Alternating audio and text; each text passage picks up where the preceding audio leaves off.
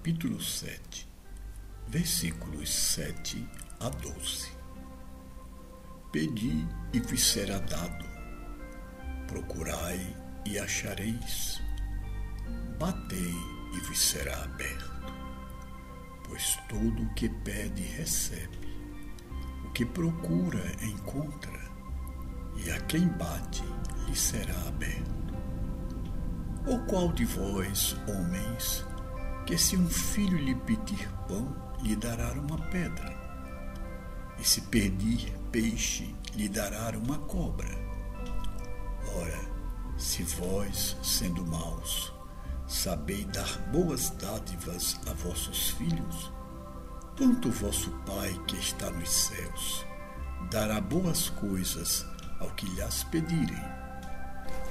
Portanto, tudo o que quiserdes que os homens vos façam, fazei-o assim também vós a eles, porque esta é a lei e os profetas.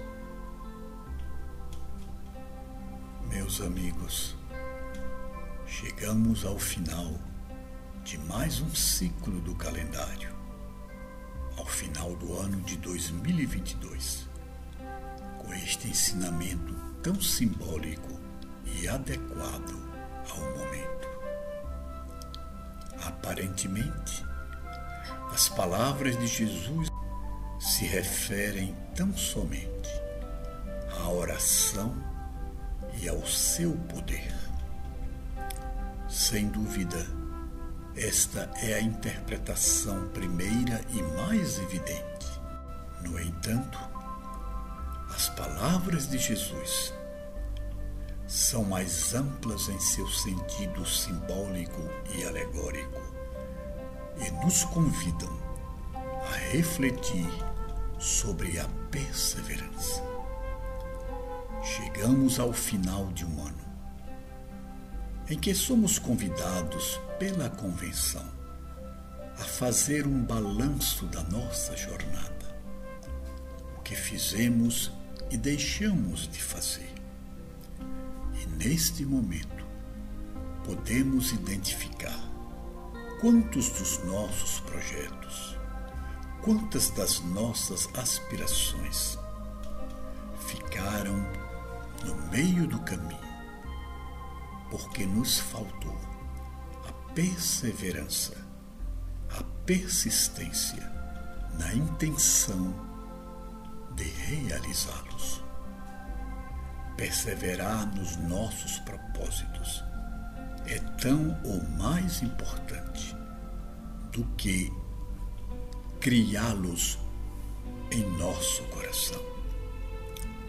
É necessário não apenas que plantemos a semente, mas que a reguemos para que ela germine.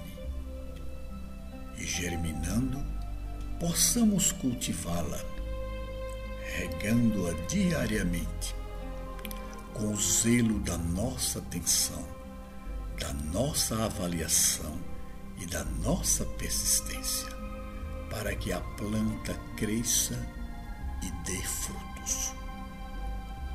Quantos de nós, eu diria, a maioria da humanidade, se entrega a projetos bonitos, vistosos e entusiasmantes.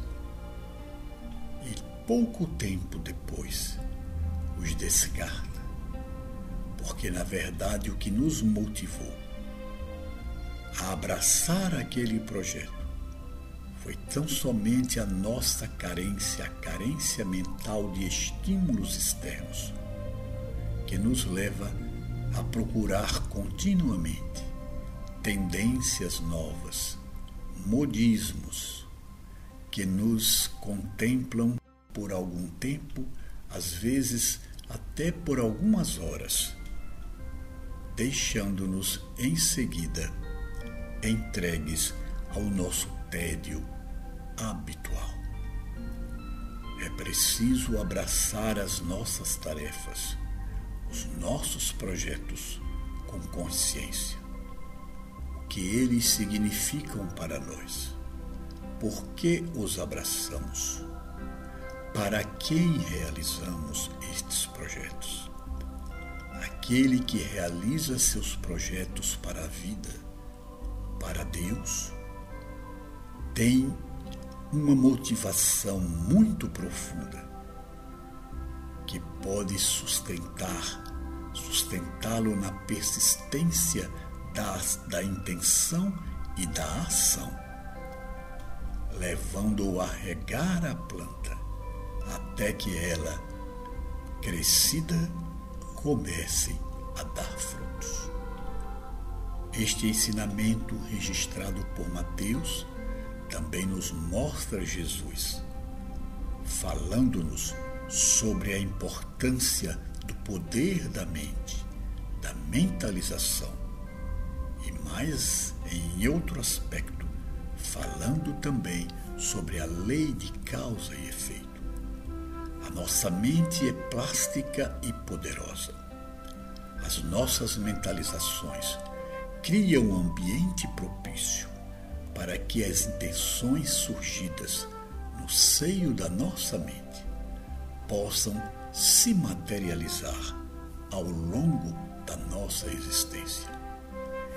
E também o processo mental revela que a lei de causa e efeito começa nesta região mais profunda do ser, na área do pensamento na área das nossas aspirações e dos nossos sentimentos, pois que todo pensamento e todo sentimento também está sujeito à lei de causa e efeito, aquilo que no Oriente se chama karma. Assim, se quisermos reformar, reajustar a nossa caminhada, e estabelecer bases seguras, alicerces seguros para os nossos projetos, é importante que tenhamos a disposição de semear boas sementes, pois que sob a lei de causa e efeito colheremos sempre frutos correspondentes às sementes que semeamos todos tenhamos um 2023 de paz, harmonia e disposição. Que possamos contribuir para a paz em nosso país e no mundo.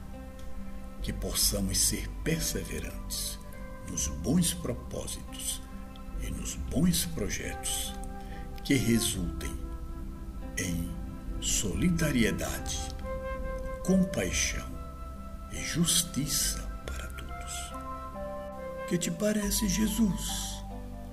Vamos segui-lo?